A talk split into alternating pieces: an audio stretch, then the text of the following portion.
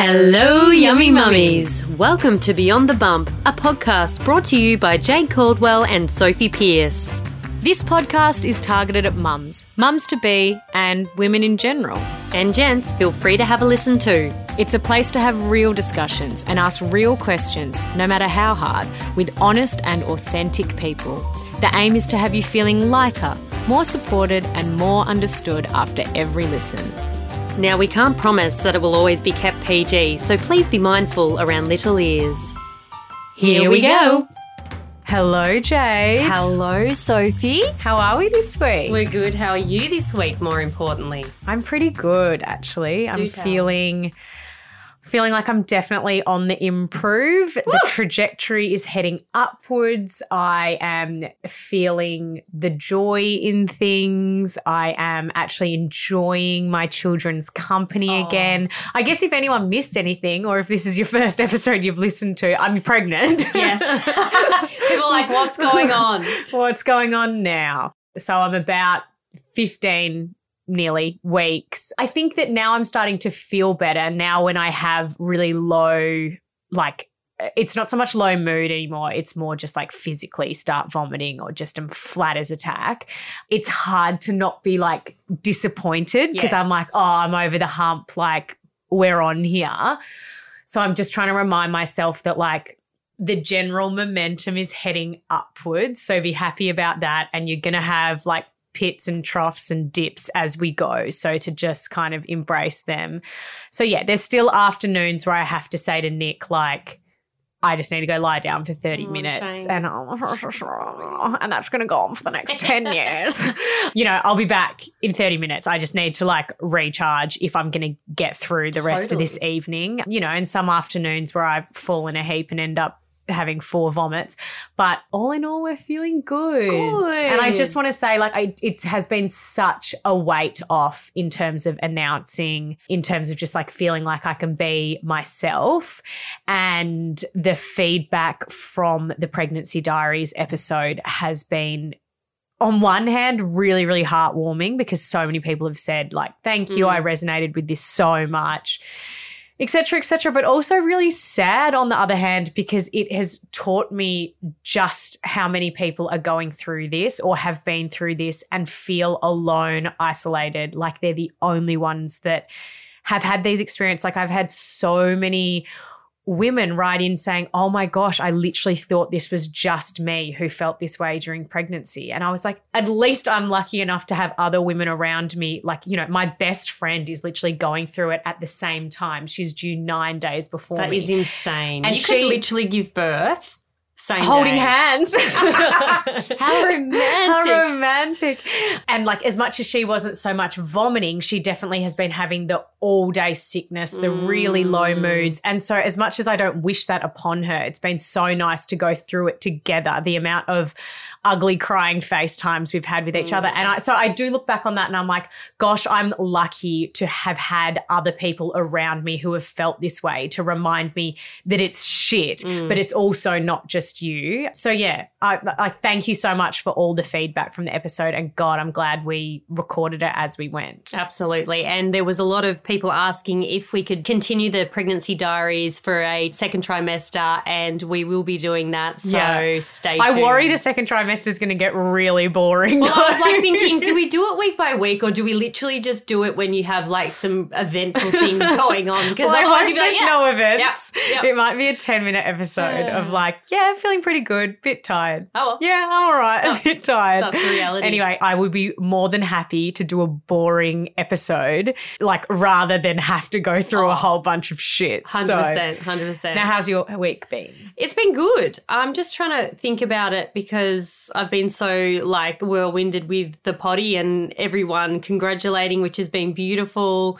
Just been so Um, used to it being about me. Yeah. No. Um, mate, you last minute have booked a trip to Fiji and you're off this Saturday. yeah. Okay. So Highs. Woe is you. No Hi. one's thinking about Jade. Highs, high, yeah, I'm sick of everyone, so I'm leaving the country. Mm. No, highs is that my husband and I, we really, really wanted to go on a holiday, preferably without children. Like the actual real fact is that we have three kids and we can't handball them around, so we're taking them with us. We're going to Fiji. We had Oh, such- you'll barely know they're there. I know. We had such a successful snow trip when we went that we feel like they're all at a really good age and we all got along relatively well that we're going to have a lot of fun. I can't wait to hear. Oh yeah, and the fun thing about this is that Sophie and Nick are going with their girls. Like, we'll actually be on the same island for a day. We won't be able to see each other, but we'll be both on the island. we'll be both in Fiji time for one night together. which is hilarious. So yeah, we'll have. Do you know I'm a bit dirty on you? why? Because What like? I'm having a third girl, so it looks like I'm copying you in that respect. I've Oh, had yeah, this trip you, planned You for did plan that third daughter. Yeah, I did. Just because I wanted to be just like you. I have had this trip to Fiji planned for months. You bloody swan on in two weeks before I'm going, and not only book the same trip, but you book to go the week before I go. Don't worry, so Sophie, now it's going to look like I'm copying you again. I booked it first. Sophie, don't worry. The content will be shit. I'm going to actually take time off my phone and relax. You can have it all. You can literally tell yes, everyone. that's the only reason I'm going. you can tell everyone that you planned it first. I did. And you're the only one that's ever gone to Fiji ever. Ever. But um, no, we're so psyched to go. And look, knowing our luck, we might have a few it. hiccups. But I'm going to touch wood and hope. No, but I feel like I need to be. I like to lower my expectations because Yeah. then I have a really good time when I'm away. So that's my high, and my low of the week is stressing about not getting COVID before we go to Fiji. Yeah. So that's it. I've got, and I'm glad we booked early because we don't have to stress. Like we've only got this time to stress. Mm. So literally, we've got five days to, to make sure we don't get COVID, and then we are on a holiday. Jade doesn't pre-plan any of her trips No. because it's good for her mental health Yes. to only have five days Yes. to It's worry about the swabbing. oh my god. Anyway, we're excited. You're excited. Do you have any lows? I do have one low Oh. actually, and it's kind of funny in hindsight, but it was really sad at the time. So obviously because I haven't been you know, at my prime for a while. And Goldie has been like on and off unwell for about four to six weeks. Just, you know, every virus you Mm. can think of other than the vid has come through our household. And she just keeps getting like, you know, wood. she'll be sick. Seriously, touch wood. Touch wood. You got two weeks. I've got two weeks till I gotta go. You know, she'll be sick for a couple of days. She'll be better for a couple of days. She'll be sick for a couple of days. Blah blah blah. It Goes on and on and on. And when she's unwell, she wakes up heaps at mm. night. So Nick has just been kind of like dealing with that because. I've been going to bed at like seven o'clock and have to continue to sleep through to the next morning if I'm going to survive. The other night, he just goes to me, So, like, I was starting to feel better, and he goes, Soph, I, I can't, I need a night off from waking up with her. Like, I just, I'm at a wit's end. And I said, Yeah, yeah, yeah, that's fine. Anyway, got to bedtime.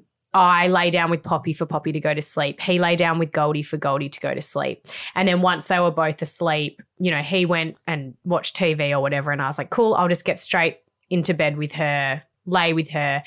She like kept waking up and grizzling like what felt like every 20 minutes, like, and I like give her a pat and How's pat her and,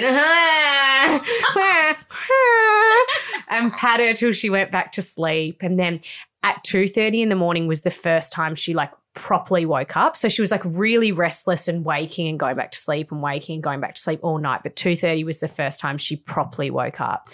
And she looked at me, literally looked at me like I was a fucking stranger. 'Cause it wasn't Because it wasn't Nick. She, so the whole time she thought Nick's been Yeah, patting yeah, her. Yeah. No, it's me. You've been waking up, love, not your dad.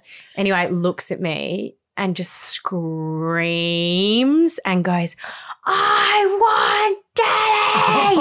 I want daddy! And you went, what a shame, Nick. No, like I'm trying to, I'm like, I know you do, but you've got mum tonight. Like, da da da. Is this at 2:30? This is 2.30 in the morning, screaming at the top of her voice, hysterical. She scoots herself backwards off the bed, like onto her Yeah. feet, refuses to get back onto the bed.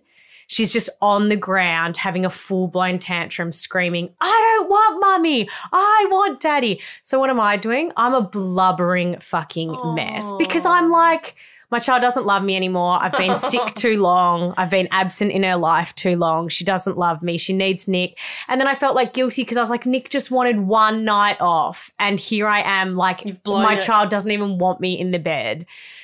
Anyway, what so. Nick had to come in and he goes, Oh, just so you know, like Poppy woke up at one point and was like, Oh, I want mummy. and I was like, Yeah, but did she just roll over and go back to sleep? He's like, Yeah. I'm like, yeah, not the same. So her sleep's on the improve now because she's getting better. We had to pop her on some antibiotics. But um, yeah, anyway, that was really soul crushing. Yeah, that is soul crushing. and I feel like because Nick and I, I, kind of I honestly don't know how I would feel if if are you being sarcastic? Uh, genuinely for Oh. me, if if Yumi turned to me and said, "I want dad," I would be like, "You beauty." Yeah, but think about the last few months I've had know, where I've already had the guilt of not Yeah. being present. I and then you're literally trying to do your partner a solid for one night Yeah. because he's basically been parenting by Yeah. himself for months and you can't even get your child to sleep because they're on the floor. They won't even get into the same Yeah, bed as true. you. That is true. So I was crying. No, I feel for you. I do feel for you in that situation. You don't. I, I would literally just be like, "Oh, well, it doesn't work. Let's go back to the way we were. You can sleep." Literally. Well, the next night I was just like to Nick, I was like, "So, hun. I Yeah. tried, I tried. It caused more, it caused more issues than it was worth." So, anyway, yeah, I think Nick, Goldie and I might need a little bit more one-on-one time. some bonding. do you have a rude or fabulous? yeah, I do have a rude or fabulous that was sent in. I'll be interested to hear what you think. of Okay. Am I going to be outraged? I don't know. We'll see. Okay. Rude or fabulous? I'm currently overseas on holidays, and the other afternoon I was laying in our hotel room listening to the latest episode of Beyond the Bump with my AirPods in. Our son was having a nap. My partner came up to me and started to initiate sex. I went along with it and I thought, oh, I better stop the podcast. But I was so keen to listen to Sophie's pregnancy diaries. And I knew that I wouldn't have time to finish it once my son woke up. So I kept listening while we did it. Later on, my partner realized I had AirPods in, asked if I'd been listening the whole time. I said yes. He said that he felt deeply upset that I was more interested in listening to a podcast than being intimate with him. I tried to explain that Beyond the Bump is my favorite podcast, and I was so excited to hear about Sophie's pregnancy and find out the sex of the baby that I had to keep listening, but he didn't understand. Okay, a few things. Women can multitask. Yeah. We really saying she didn't enjoy We're it. really good at multitasking. She's up there listening and then she's down there doing it. That Yeah. is fantastic. We would never ever say that this is rude. Any time someone says anything that gives any podcast praise, it is fucking Our ego's too big. fabulous. No, okay. Roles are switched. Yes. You realize after you've finished having sex with Harry that he's been listening to a podcast. I would be so gutted. I would be so upset. I would not speak to him. I would, be mortified. so. fu- I'd say take your fucking AirPods And and, shove 'em jack up off your- with it. Yeah. Like I'd be like, don't. Oh. I would be so angry. if he did that. so I understand why he's upset. But the thing is, what Harry listens to is like boring. I shouldn't say that. He listens to history. Like it would be the. wa- I don't think I it matters what you're listening Someone to. had sex and we've been in their earholes at the same time. Did you come faster? Yeah, and whose voice made you more horny? Was it Sophie's or mine? I love that you're listening to a podcast of me crying, saying I'm depressed and vomiting while like getting off at the same time. The other thing I want to know is how disconnected was your partner to not notice the He AirPods in your ear? It would have been even better if they were the old school headphones with the cord. Or these. or our recording headphones. Anyway, look, I think this is a rude and a fabulous. I would be deeply offended if my partner did this to me. But I also think it's fabulous that we didn't know that we were having a foursome with you. High five for Yes. our first foursome. Yes. oh, let's get into today's episode. We spoke to the beautiful Beth Ryan. She runs an incredible Instagram page called Birth with Beth. She is a midwife. Oh, try and say Birth with Beth 10 times. Birth with Beth, birth with Beth. Wow, yeah, it doesn't work. And we got her on to chat all about the different models of care because it's something that you've all said that you're a bit confused about. What do you get in public? What do you get in private? Do I need a private midwife, etc., etc. So we got your questions answered. Yeah, all the questions are answered, and this genuinely, I listened to this. Well, I was in the episode, but I listened back to the the edit of this episode, and I thought to myself, when I was first pregnant, this is exactly what I needed to listen to to purely understand where to go after peeing on that stick. So Yeah. we really hope. I listened to it and I was like, no wonder people are so oh, freaking confused. Oh. It's insane, isn't it? So Yeah. we hope you enjoy. Beth is an absolute delight, and yeah, Hi, Beth. Thank you so much for joining us on the podcast today. For those of our listeners who haven't come across you before, are you able to tell us a little bit about yourself and I guess why we're talking about what we are today? Yeah, well, thank you for having me. My name's Beth, and I'm a registered midwife based in Melbourne. I predominantly work in the public setting, but I do have experience working in private models of care as well. And on top of my midwife role, I run a childbirth education business that is aimed at getting you all prepared and excited and ready for giving birth and the postpartum period. So today we're chatting about the different, we call it models of care, which is basically just a way of saying the way that you get your pregnancy care. So in Australia, there's lots of different ways that you can receive care, and it can be a little bit tricky to know the differences and, and navigate where to go and who's going to be the best fit for you. So we're going to unpack that a bit today. Yeah, and we have actually got this question so many times before. And I feel like I have the privilege of coming from a family who have obstetricians in it. So I've kind of always known what the options are. But so many people are like, it's like it's under lock and key what the different options are. And you go and see your GP and they ask you what you've chosen. And you're like, I don't even know what there is or how they differ or anything like that. So you've just found out you're pregnant. What do you do first? Yeah. So if you did a home pregnancy test or you were, you know, you've missed your period and you suspect you're pregnant, the best thing to do is book an appointment with your GP and just say, look, I've done a home pregnancy test. I'd firstly I'd like to confirm that I am indeed pregnant and they will run some blood tests. And then that appointment is also just about getting some baseline blood tests done to check basic things like your iron levels, screening for any infections that need to be addressed, and having it, that will be the first time you have a chat about models of care. And ultimately, what happens is your GP runs a bunch of baseline tests. They'll offer you the opportunity to do something called first trimester screening, which is just an umbrella term for a whole bunch of different tests that screen for things like trisomy, so Down syndrome, and things like that. And that's you can do as many or as or none of those tests as you like. It's a choice. And they'll also organize something called a dating scan, particularly if you're unsure about your cycle. So we want to get a clear idea of confirming that you're pregnant, doing some baseline tests to make sure that you're well and healthy and address anything that is a red flag. Offering you some additional screening and making sure that you have um, referrals for your first few ultrasounds. When we get those results back, then your GP will usually have a follow up phone call or appointment. They'll go over everything with you. And then they actually write you a referral letter to the model of care that you've chosen. Sometimes your GP will guide you. Lots of people say, Oh, I just went to this doctor because my GP wrote out a letter and said, Oh, this is a great doctor in your area.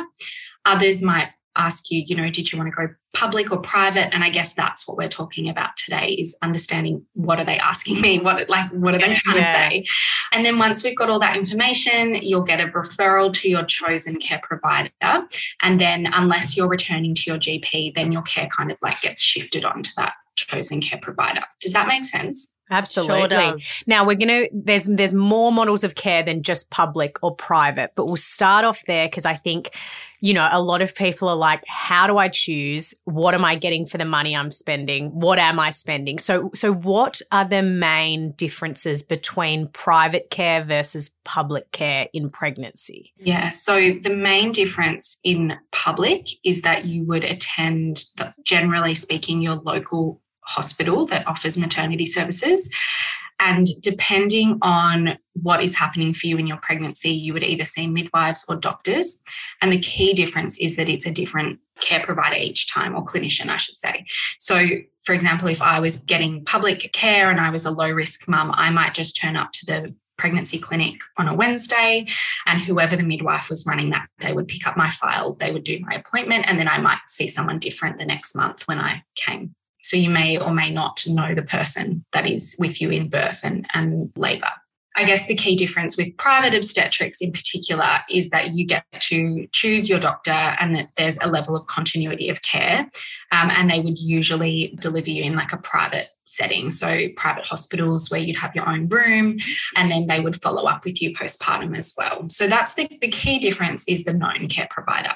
And do a lot of public hospitals nowadays, like, can you stay in your own room or do you mainly gear up to be sharing a room with people? So, most public hospitals have both private and shared rooms. And generally speaking, the private rooms, not always, but say if there's three private rooms on a 20 bed ward, they might be reserved for maybe mums and dads who baby's just gone to special care unexpectedly or there's something really complex going on with their care. So just because you even if you hold private health insurance in a public hospital you can't always just be like oh i want to pay an up like upgrade to that room because bed flow is kind of always a consideration and there might be lots of different cases going on and, and, the midwives and doctors or the ward managers are shuffling that accordingly if that makes sense. So you might get lucky and it's just that the private room was free and they pop you in there. It's not necessarily because you've got something going on but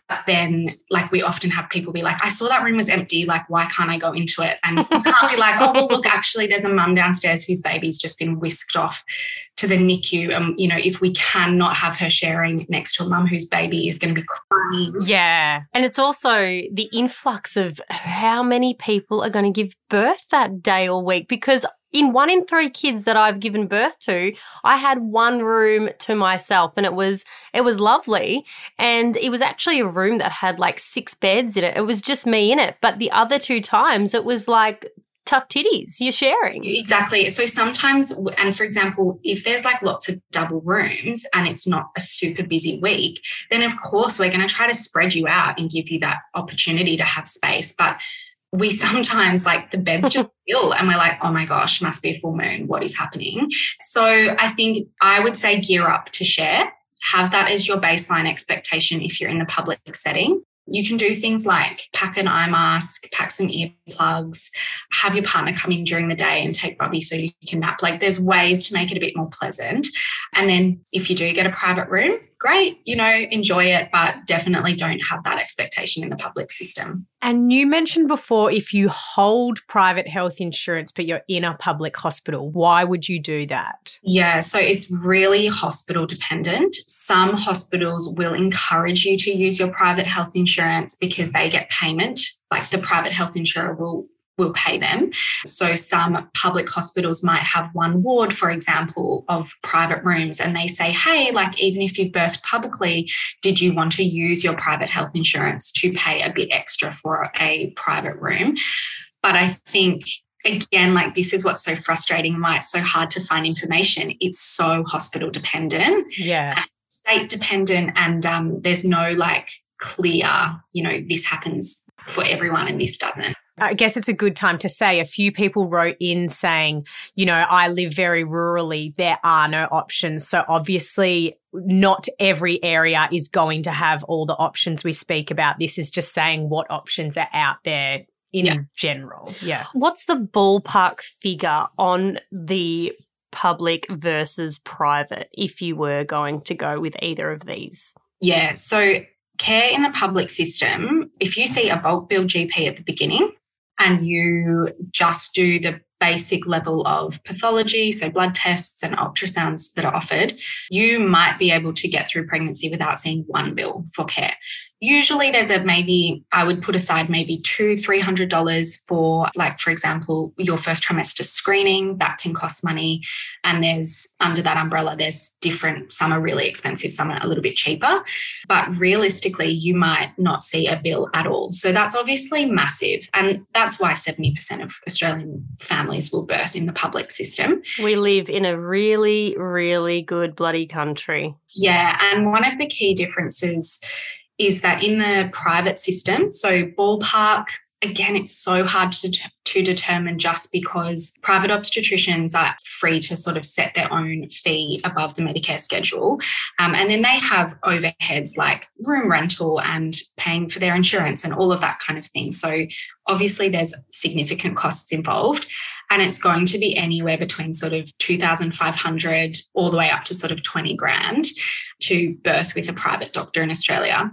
Obviously, a portion of that is covered by private health, but there is almost always going to be a gap fee because not everything is covered by your private health insurance. So, And I think that's where people get surprised is they go, you know, because there's the private health insurance as its own thing. And if someone is really wanting to go private and you have private health insurance, make sure you check that you also have obstetric cover because you can have private health insurance and not have obstetric cover. And you have to have had the obstetric cover for 12 months before you're covered. So obviously that could be like, you know, you have it for three months and then you conceive, but then you have to hope that you deliver it full term so that then when you're delivering, you're 12 months down the track, if that makes sense.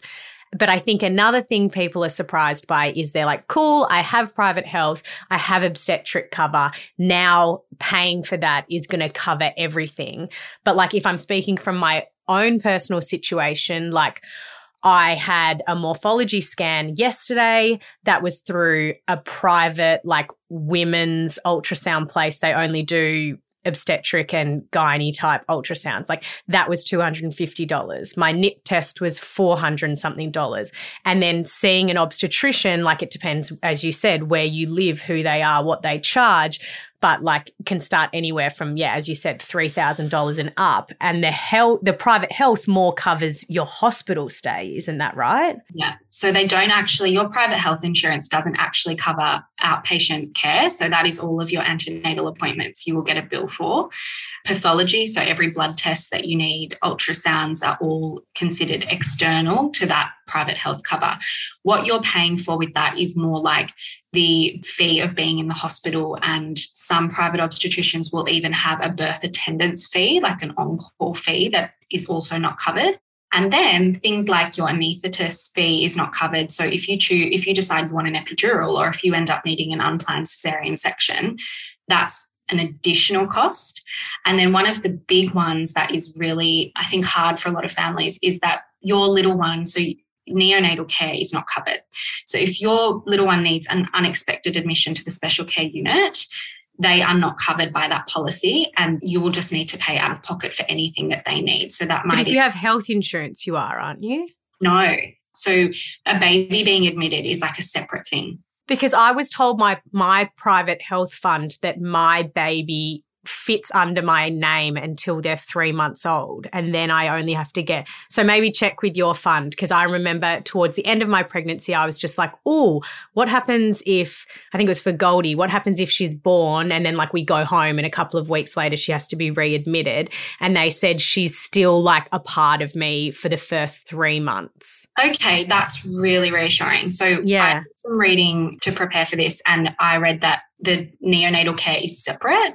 So that can be an external cost. So maybe it's a provider thing. I think what everyone is sitting here asking and thinking is how much does Dr. Timmy cost to have as their obstetrician? Are you paying for flights there and back as yeah. well? Yeah. You want to have a long labour just to allow for that on-call period. Like he needs notice, he needs to. But I will also say another expense is that so private health insurance has always covered my whole hospital stay, but you do have to often pay an excess too, which for me Wait. was about $500 to be admitted to Can I just say, as a 25 year old woman that finds out they're pregnant, me, working an average job, I had private health and this is before I found out I was pregnant. I had my appendix removed and I couldn't believe how much I had to pay in excess because I had an admission fee, and an anaesthetist fee. I had all these freaking fees flying out everywhere and it took me so long to pay off. And I'm like, what is the point of having private health? I mean, obviously there are so many bloody benefits, but for me in that situation, Totally. it did not weigh up. And for me, and our situation, we continued then pregnancy after pregnancy to just go down the public route because we felt very fortunate in where we live. Our hospitals, our doctors are brilliant. So for us, the public side worked really, really well. Yeah, and I think you've touched on something really important there is that because in uh, every other facet of life, generally you get what you pay for. So there is this kind of underlying assumption that, oh, private care is going to be better care. And that's not necessarily the case. Like we have an amazing maternity system in Australia. There is, you know, obviously nothing's perfect. I know that our health systems are under stress and all of that kind of stuff. But the private system isn't free from those stresses either. You know, they have to staff their wards, they have the same kind of challenges. So I guess if you're listening to this and thinking, like, wow, it sounds really expensive, but I always pictured myself going through the private and I don't want to kind of compromise and go through the public. You need to know that the public system offers amazing care and actually statistically you are less likely to experience some outcomes like increased intervention and that kind of thing through the public system as well. So there's pros and cons. We're so fortunate to have both systems there to support us. And I wouldn't, like you said, Jade, if it's not feasible for you to to pay this or if you can like just afford it and there's no margin for like if you needed that you know maybe if your little one did get admitted and there was an extra cost or you needed to stay a few extra nights if that's going to create a huge strain on you in your postpartum season or your first year of parenthood don't discount the public system. Like the public system is amazing and there's we're going to get to it, but there's lots of different models of care within the public model of care. So if you don't have private health insurance, you could choose to go private. You would just need to know that all these things that could happen can lead to more expenses. Correct. You would need to make sure that you're ready to pay some big bills outright. All right. So let's just say we've decided to go private. How would you suggest going about finding a private obstetrician that's right for you? Yeah. So I guess the first thing to think about is I mean, there's lots of things, but thinking about what kind of things are important to you, what sort of birth you are hoping for, what sort of care is going to make you feel really safe. And then I would usually suggest starting a bit of a book in with a couple, like talk to your friends, talk, maybe jump on like a local community page and see what people are saying about various doctors, and then maybe narrow it down to one or two or three and think, I'm going to book in a consult and just have a chat with them and say, like, look, this is my pregnancy goals, or this is what's really important to us. How does that align with your practice? And it doesn't have to be like, you don't have to go in with like a really clear, like, you know, I want to do XYZ. It Job might, interview. yeah, like you just want to have like a chat with them. You know, this is the person that's going to be supporting you through your pregnancy outside of the cost. Like it's a vibe thing, right? Like you want to just be like, mm. oh, like we vibe with this person, you know, made my partner feel really comfortable. I can picture them there at our birth. Whereas you might sit down across from someone and feel like the rapport is just not there. Like they're you know we're just not vibing or they're a bit dismissive of some things that i've raised. So that's what i would do first. And they're used to it right? Private obstetricians like are used to that kind of process. They want to find clients that they align with as well. And then like we said you would need to make sure about all of your private health coverage is also aligning. And then have a chat to them also about where they have admitting rights. Because yeah. say if you if you're like, I really want a water birth and I just picture myself in the water and the pool, and they're like, I'm super happy to support you to do that. That's great. But I birth at this specific hospital and they don't have pools or they don't have baths, then it, you know, there's an extra layer of consideration to know if you're going to be a good fit or the hospital's like 55 minutes away from your house and there's one at 20 minutes that you would rather birth at or exactly. whatever. I love this question. If you're considered moderate to high risk, is it better to go private? To be honest, if I was moderate or high risk, I'd want to be in a public setting. Oh. Yeah, I know that often surprises people, but the public settings are generally better resourced for complex cases. So private hospitals are sometimes standalone and they're smaller centres. And so they may or may not have things like 24 hour theatre staff, blood banks on site, like all of those extra Right. that if you knew that you had something quite complex going on, I would personally want to be somewhere that had all of those extra services, like they had an ICU, they have a neonatal ICU, so that, you know, there's no risk of having to be transferred out. That said, like obviously there's some comfort that comes with having a known doctor throughout a moderately or high risk pregnancy because you want someone who knows your care, um, sorry, who knows your case. But I think just purely based on a services perspective, I'd probably opt for public care and you would see doctors at the hospital. And I think it depends on you personally. Like, I feel like if it was for me and it was a high risk, like for me in terms of pregnancy, I'd almost be like, oh, I want to see the same person every time if I can. Yeah. But maybe if it was like a risk that was to the baby, I would be like, well, it's really important to me to deliver somewhere that there's a NICU right there. And I know there'll be like a pediatrician in the building Yeah. when I deliver or something like that. Like, you've just got to kind of Feel it out. as you say, work out what they have at the hospital you're delivering at. Is it true that private doctors also deliver in public hospitals? Correct. Sometimes. So that's another thing to.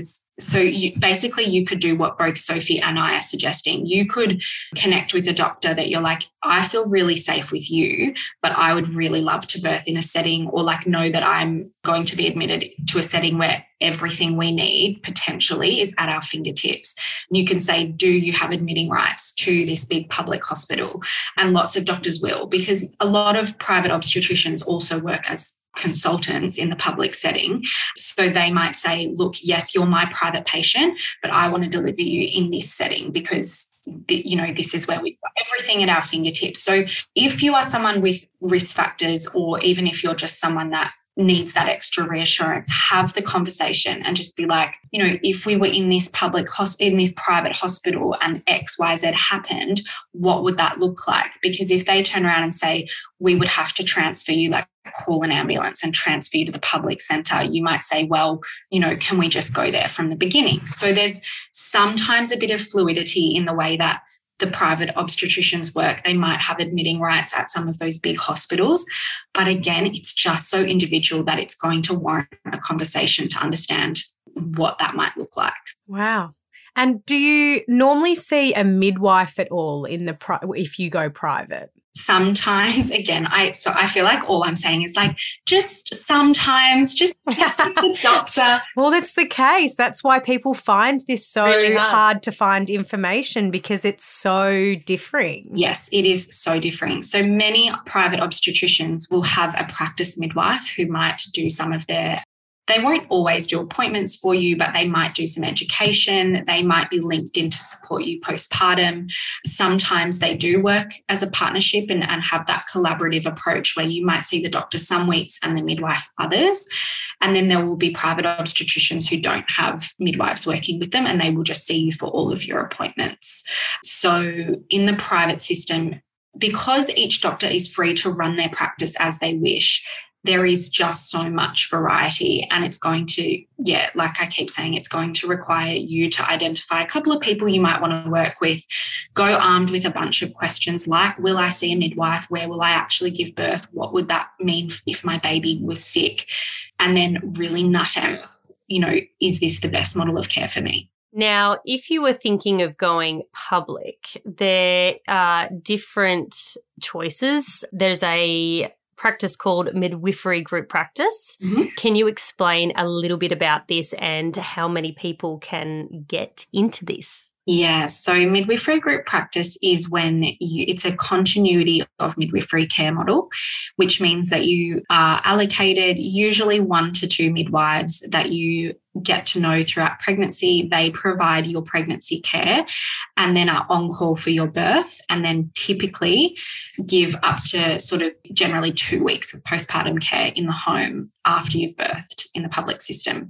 It kind of gets nicknamed like the gold standard of care because it's the public system. So you're still not paying anything, but you have a known care provider who knows your case is on call for you and is going to come and give you care in your home afterwards.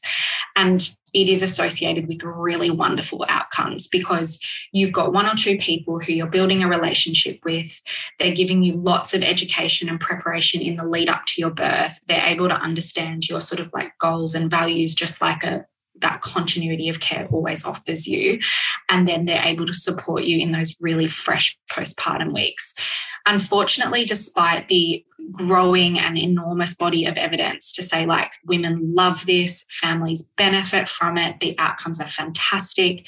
The funding is not great. And so, while most hospitals do offer it, there might be incredibly limited space. So, mm. I worked in an MGP for every um, seven women who applied, one got in. Wow. Yeah. Because I feel like I'd never really even heard of it before. And now all of a sudden it's like every friend that gets pregnant is like, who do I have to like bribe to get on this program?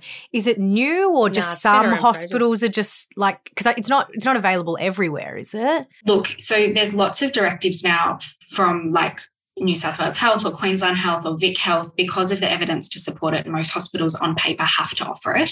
That's uh, becoming more and more implemented, but some like some services simply can't. You know, if you're super super rural and you've got three midwives and two doctors servicing the entire you know region, it's probably not going to be on offer.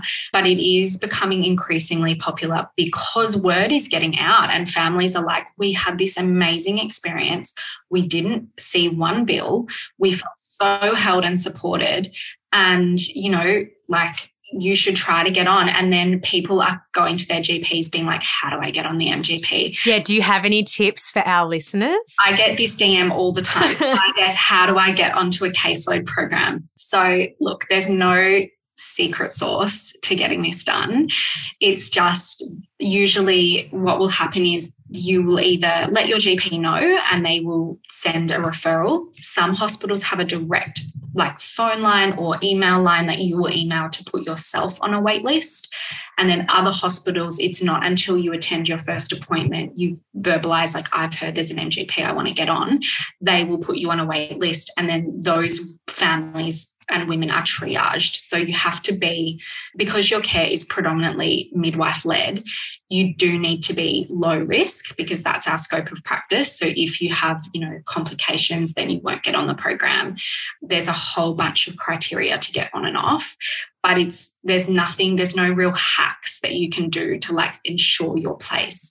The one thing I will say is if you previously have had like significant birth trauma or you've had something not clinically complex, like medically complex, but there is, you know, something that indicates that you would really benefit from continuity of care.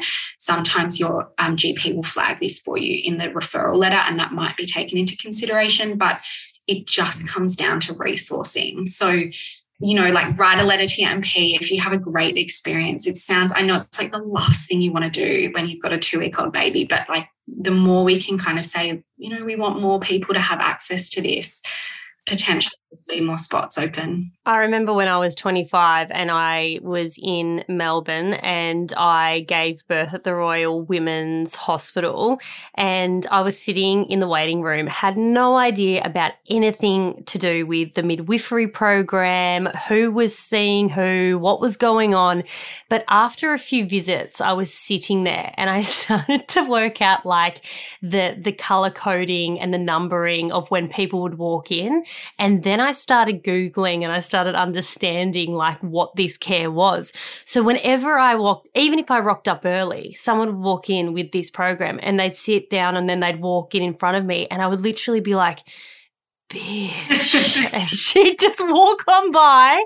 And I, ever since that moment, was like, how do I get into that gold I'm pretty star? sure if you say BTB when you call up, you jump five 100%, places. 100%. On BTB 10. yeah. but you've got to, you've got to do a Asterisk review. terms and conditions apply. Yeah. But how? When do you generally start seeing your midwife or midwives? So that's just one model of care in the public system that we talked about. The other option It's rare, so get over it. yeah well look hopefully not not too rare for some but if you weren't on that program generally you would go through a midwife clinic and the first appointment you have so even though it's midwife led that's when we just whoever's on shift that day will pick up your file and take you through like you experienced jade. And typically the first appointment which is known as a booking in visit takes place anywhere between 14 to 16 sometimes 18 weeks. Um, and I know that COVID has significantly shifted the face to face options for some hospitals, but generally we'll see you in that sort of 14 to 16 week window. And at that visit, that is when we get your medical history, we have a chat to you about your past births. Flag anything in that package from the, the GP, the referral mm. letters and, and scans and everything. And then if you're still low risk, then you'll continue to see midwives. And if we highlight some complex things going on, then you might get allocated into like a high risk pregnancy clinic model of care, which is when it's a little bit more collaborative. You'll still see midwives, but there's also doctors regularly involved in your care. It's like when I- you start feeling important, like you get this card, like this yellow card, and they're like, okay, your GP's like, all right, now you're off. And, you know, every two weeks you're going to see this person and that person. You're like, all right, everybody cares. It's good. All right. Because I guess that would be one significant difference between public and private is generally in private, you would start seeing your obstetrician during the first trimester, whereas in public, it's generally a bit further down the track. Correct. And that can create quite a bit of angst. But I guess if you're listening, feel reassured that while you're not receiving hospital based care, in your first trimester, you have still had a GP appointment. You've usually had two ultrasounds, a whole bunch of blood tests. I Yeah. think sometimes because we're not allocated a care provider yet and we're feeling a bit like lost, you think, oh my gosh, is anyone even keeping an eye on me? But those little checkpoints are actually considered part of your pregnancy care. And, you know, so feel reassured that like there is eyes on you, there are health professionals involved. And then once you get to the hospital point, that's when you'll meet the midwives. They'll do a booking in visit. They'll usually give you like an information package about the hospital and start kind of getting you thinking about some education topics. And like you said, Jade, that's when you're like, oh, okay, I'm in.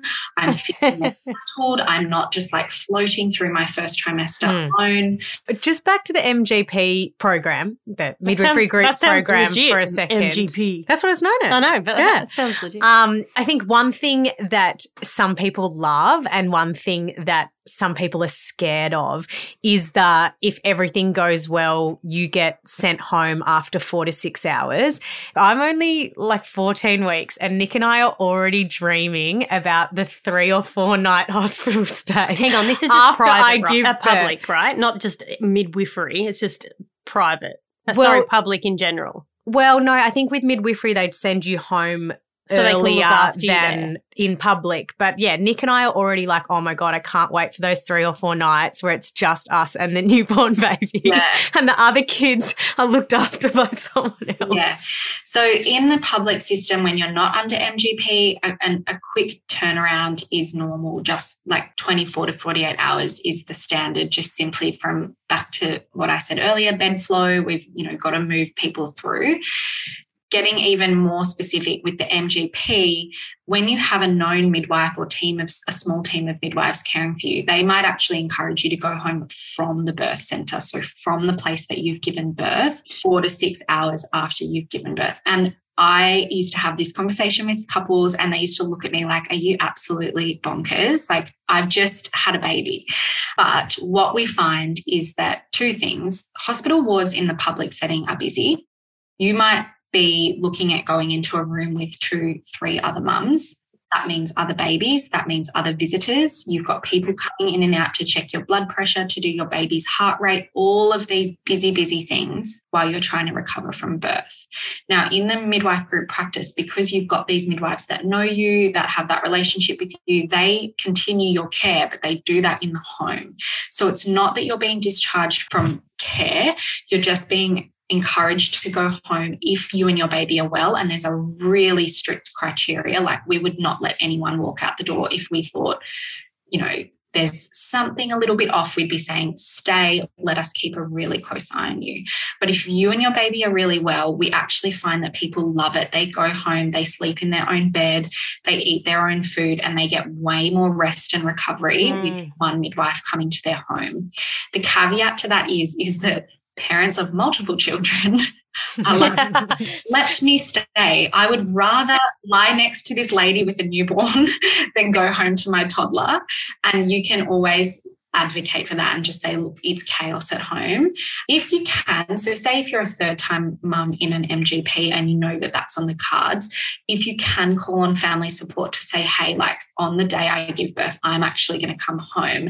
And if you could maybe take the toddler to have a sleep at grandma's house so that mm. I can rest in our own bed. And then when we're feeling a little bit ready, you bring the toddler home. Like you have to have those conversations.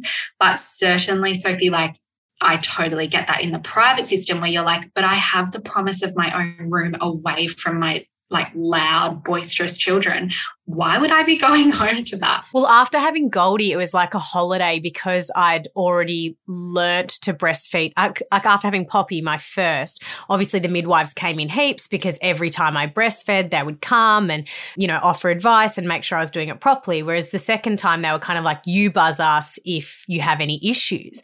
And it was like a holiday. Like Nick was reading a book and we actually left a night early. And I remember a couple of weeks later, like we were so keen to get home. And I remember a couple of weeks later being like, why did we do that? Give me that night back. But I do also understand the appeal of getting into your own bed. Like, the food is just. Hang on. Can Nick cut me off the bacon on the brekkie tray because my farts were something else. He's like, that is yeah. not good for you. He's like, I will go out and get you anything you require if you stay away from those like microwave scrambled eggs and floppy bacon. hey, can we talk about this has been happening like just for the past few years, I feel. But I don't know what this magical unicorn like place is. People with private health care end up checking out of the hospital and going to a five star hotel.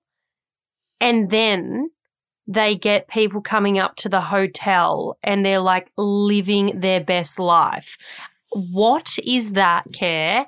Where can we get it? It's and sneaky, do you have to be pregnant or give birth to have it's a sneaky by the hospitals because yeah. it actually costs less. So there, there's like private hospitals and they're aligned with certain hotels and there's midwives who work at the hotels, but it's cheaper for the hospital to send you to stay at, for example, the Versace where some people stay on the Gold Coast and have a midwife there if needed, than it is for you to stay in the hospital. So the parents love it because they're getting sent to a hotel, but the hospitals love it because they're saving money by doing that. Yeah. Wow. And also, I think, like, as beautiful as that sounds, be cautious of like that luring you in and thinking like i'm going to have this phenomenal like i get to go to a hotel. Because remember what we talked about at the beginning of this episode like there's stacks and stacks of hidden costs. So sometimes i hear people be like yeah but then like it's just such a beautiful way to start your pregnancy. But remember like if you're strapped for cash or if you think that that might put pressure on you, you could spend like a quarter, you could go public and then hire a night nanny or have like someone, mm. you know, you could book yourself into like a stunning Airbnb or book yourself into a hotel with some extra support, like a lactation consultant. So sometimes like it sounds phenomenal, but we've got to remember that it's like, like we said, it's it's benefiting the hospital. And there might be other ways that you can get like a beautiful experience that don't include stretching can I give you my dream scenario? Yeah. Okay, my dream scenario is I would probably still go public and I would try and get into the midwifery program. That'd be nice. But if I didn't get it, I'd be, uh, you know, that's fine. I know what to do. And then I would tell every single person I would have a baby shower because it would be my last. And I would say, don't buy one thing.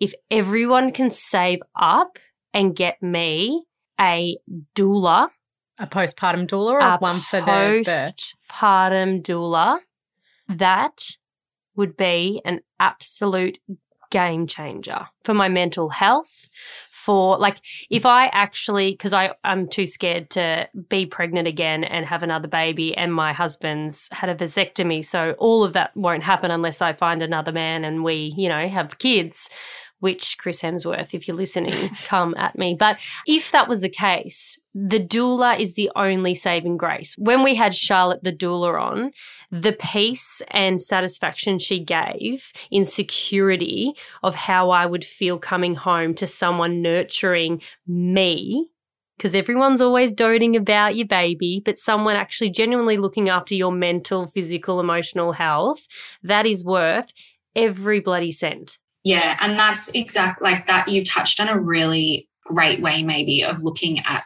an additional lens that you might want to apply to your model of care.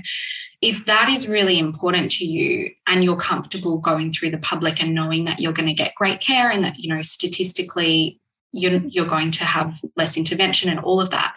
But you still want to kind of cushion yourself with some nice things like that hotel sounds dreamy. Like, who wouldn't want to do that?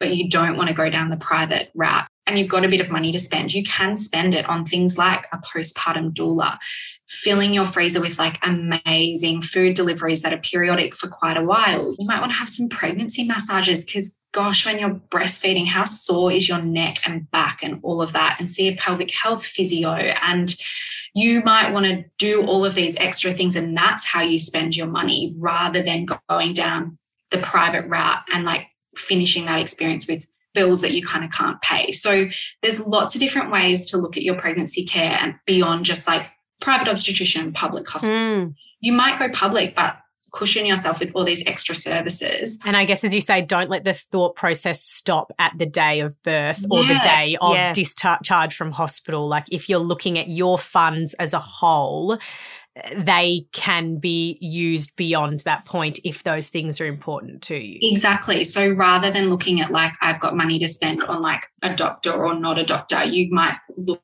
at like all the things that you might need or want, or it might be like you go public, but then you treat yourself to a cleaner for months and you have like all of these food delivered and you have a cleaner and you're like, great, that made such a huge difference to me.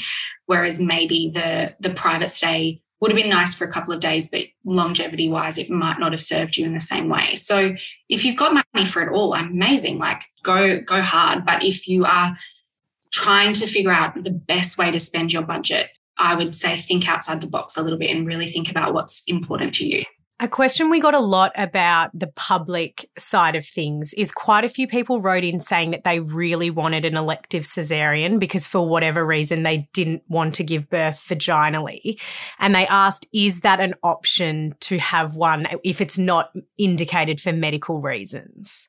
Not as commonly, which is a really hard thing for a lot of people coming through the public system. And I, I do understand that. I think it's usually down to resourcing, like the resources involved in having a pri- uh, in a planned cesarean section are really different to a labor and a birth, like a vaginal birth. And, you know, those resources in the public system are finite. And so they will try to, I guess, reserve those resources for medically indicated surgeries.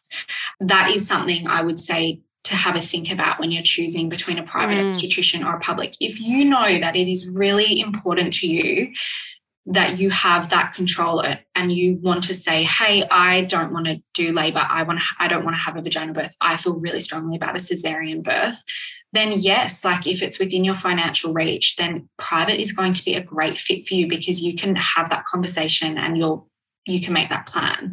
Similarly, like on the flip side, if you are someone that's like, I really want to birth a really hands off approach, I don't want any extra ultrasounds, I really want to have a completely physiological experience, then trying to find a midwife group practice or even a private midwife is going to be the right fit for you because not to say that a private obstetrician wouldn't be able to support that. They obviously would but statistically we know that it's less likely to happen in that model of care.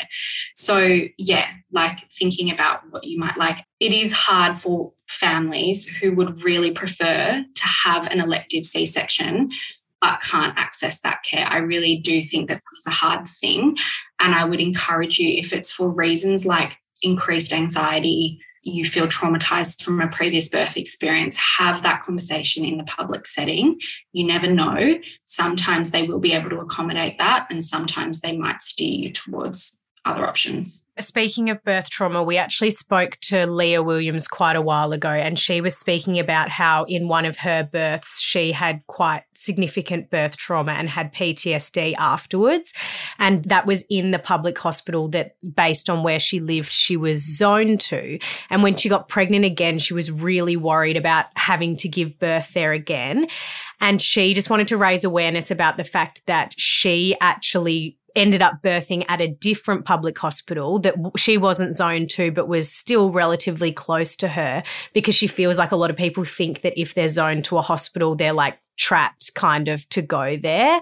And so I remember when we spoke to her, she's like, that's something I want women to know that sometimes, you know, and it may not happen every time, you can kind of advocate for yourself and say, I really don't feel comfortable birthing at where I'm zoned. I want to birth somewhere else. Absolutely. Like voice that from day one to your GP and just say, I had a really awful experience. I can't imagine welcoming my baby in that setting again. I feel quite anxious about it. What can we do?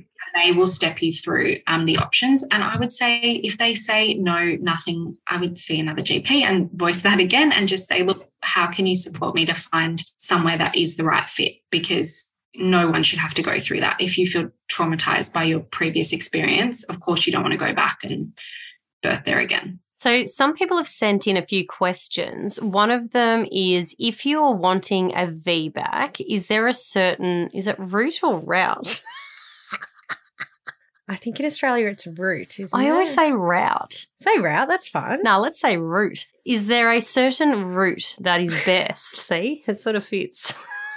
Again, it's not clear cut. Statistically, you are more likely to achieve the VBAC in a public setting under midwife care.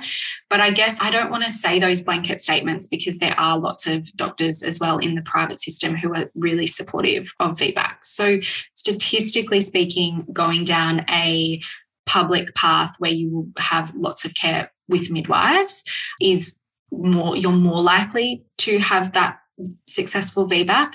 But actually, if you have your heart set on having maybe it's the same doctor that you went through, or you just feel more comfortable in the private setting, I think it's just about having a clear conversation with whoever you're choosing and just having a direct chat and saying, What are your VBAC rates? Like, what percentage of people who come through you have a successful VBAC? What kind of timelines would you be encouraging me to birth within? You know, if this happened in my labor, what, how would you manage that? And just getting, I actually have a post on this on my Instagram, just digging a bit deeper and just like not into I guess interviewing viewing them and understanding their true position on VBAC so that you know is this care provider really going to support me to have every chance of birthing vaginally or are they kind of ticking a box and being like yeah yeah yeah we do VBAC all good all good. And then when push comes to shove they're like mm. nah like you should be an established labor like by now like you've got to have an epidural and all of these things that can really I guess pressure. Yeah it's pressure and it can prevent things from unfolding. So like I don't want to sit here and be like this is the best way to go or that way is the best way to go in any aspect of pregnancy because it always comes back to what aligns with you and what feels right and what's within your reach financially and in, in terms of location and all of that kind of stuff. And another one that was interesting because I think people are confused by this is if they have IVF, do they then I mean, you don't need to stay with anyone, but then, but then do you continue to see the same obstetrician afterwards? Like, should you continue privately if you've done IVF or? You can, and lots of doctors will offer that continuity. But for some people, the outlay of IVF is you know, huge financially, and then they want to move into the public system, and that's completely fine as well. And some IVF doctors actually don't do obstetrics Correct. as well. So yeah, that's another. so they might refer you to a colleague and you stay private, or you just go, great, like so exciting, we're pregnant, we're going to pick a different model of care. Now, where does a doula fit into the birthing room? And are they generally, quote unquote, allowed in all births? Because how many people can you have in your birth suite? Let's not think what about month COVID. are we in? yeah, let's not think about COVID. Normally, Normally, pre pandemic chaos, it was as many as you wanted. So, whatever the, the mum or birthing person felt comfortable with, whatever was going to make them feel happy and held, that is the number of people. We've I've been in birth rooms where literally like every auntie, grandma, oh bless their hearts. female cousin. It's pretty stunning. It's weird to think about now that we've been so strict for a couple of I know. but I have been in birth rooms where there is literally a group of women supporting this mum to birth her baby. So there's actually no limit. If you were to have a cesarean section, it does get a little bit trickier just because theatre is a you know, it's a sterile environment. It's a bit of a busier place. So they might limit to more like one or two. But in terms of a doula's role and where they fit in, so they, a doula is a non medical support person. So they don't actually if we're talking about models of care, seeing a doula and having a doula involved is not a model of care in itself because Right. it's not a health service, but it is a additional support service that you have someone to advocate for you to emotionally support you, whether that's in birth or postpartum.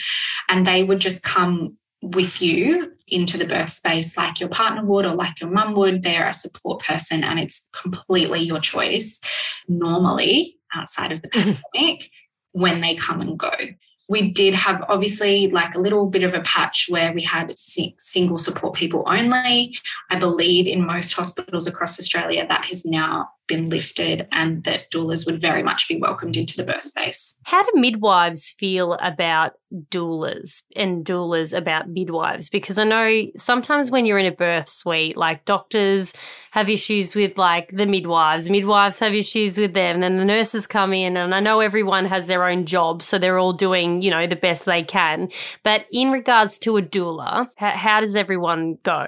Yeah, look, I know like it can get a bit contentious in the birth space because people come with different perspectives. Mm. My personal approach is like always comes back to respectful collaboration. I feel quite strongly that we ha- all have different knowledge and skills with a shared end goal, and that we need to acknowledge that there are things that doctors can do that I can't do. And there are many scenarios in which I am incredibly grateful that the doctor is there and that we can work together.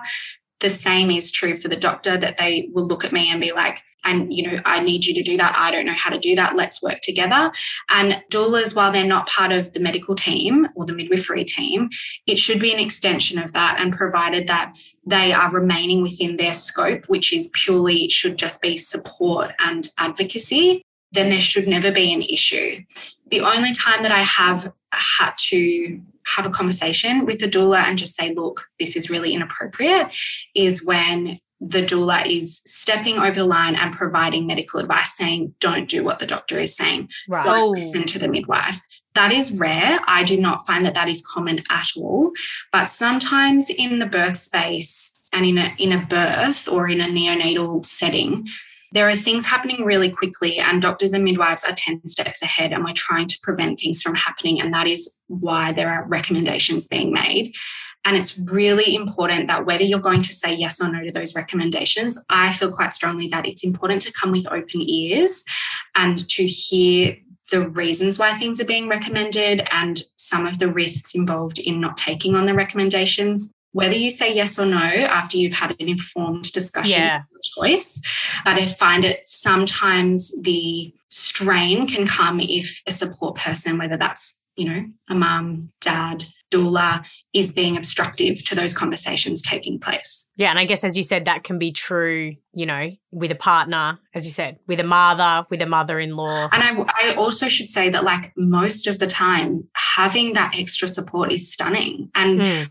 We work beautifully with doulas because it actually sometimes can free the midwife up to do the more clinical jobs Mm. because sometimes it is hard as a midwife. You're trying to provide support, reassure mum you're okay, everything's all right, listening to the baby's heart rate, documenting it, talking to your medical, pr- um, Yeah, yeah. there's a lot going on. And sometimes when you look over and there's a doula who has a trusted relationship with that mum and she's in her ear giving her back rubs, you're like, great, like mum is held, mum is safe. I can just quickly do this paperwork. So most Yeah. of the time it's a beautiful dynamic. And the only time it would ever get stressful is if there's that breach of scope. And then, so we've touched on doulas. Where does a private midwife fit in if you're Mm. birthing in a hospital? So, a private midwife is someone who's not employed by a hospital. They run their own private practice and are free to take on a caseload. If you wanted to go through private midwifery, it's going to cost you anywhere between sort of two to five thousand dollars. And again, Medicare and your private health insurance may cover a portion of those costs. And then it might also just depend on some of the external costs like pathology and ultrasounds that we've already discussed. Most private midwives will work in a home birth setting. So you would see them in the community, either in the home or at their practice, and then they would equip you to birth at home. If you were hoping to birth in a hospital with a private midwife, one of two things is going to happen. Either the hospital will allow them to have admitting rights, and this isn't super common, but some big hospitals or some local hospitals will say, Yes, we're happy to view you as being on staff. And if you need to transfer someone in, or if you want to support someone to birth here, then you're free to do so. That's if they're having a home birth, like aiming for a home birth. Some will, so it could be both. So some it could Right. be that you've aimed to have a home birth, a complication has arisen, there's a clear reason that you need to transfer in and you birth at the hospital. Some hospitals will allow that midwife to be seen as a member of staff. And once they come in, they can continue being your clinician. Other times, it's going to be that once the decision is made to transfer into the hospital, the midwife, the private midwife, needs to relinquish control as the care provider and become a support person. And that's Right. all about insurance and employer agreements and that kind of thing. What is the benefit of having a private midwife? Yeah. So I guess we've talked a little bit about the benefits of being in a continuity model and getting to know your care provider, whether that's a private doctor or a private midwife or an MGP midwife. The research is really strong in the corner of private midwifery in terms of really low rates of things like emergency cesarean birth, episiotomy, postpartum hemorrhage. Basically, if there's a chance for complication in pregnancy, it's going to be a really low chance of that occurring under private midwifery. The research is really supportive of that for low risk populations, I should say. So, not everyone is appropriate for private midwife care. Obviously, uh, as midwives, we have a scope of practice and we're skilled and trained in caring for healthy women and healthy babies in healthy pregnancies. And they basically, yeah, the research just reflects that you've got a much lower chance of needing things like instrumental birth, a much lower chance of having significant perineal trauma, um, a lower chance of your baby being admitted to special care, higher breastfeeding uptake. And overall, most people, the vast, vast majority of people who go through private midwifery care have a great experience. Like the, the, there's a lot of positive feedback about what it's like to be cared for by a known midwife, what it's like to be able to birth in your own environment if that is important to you.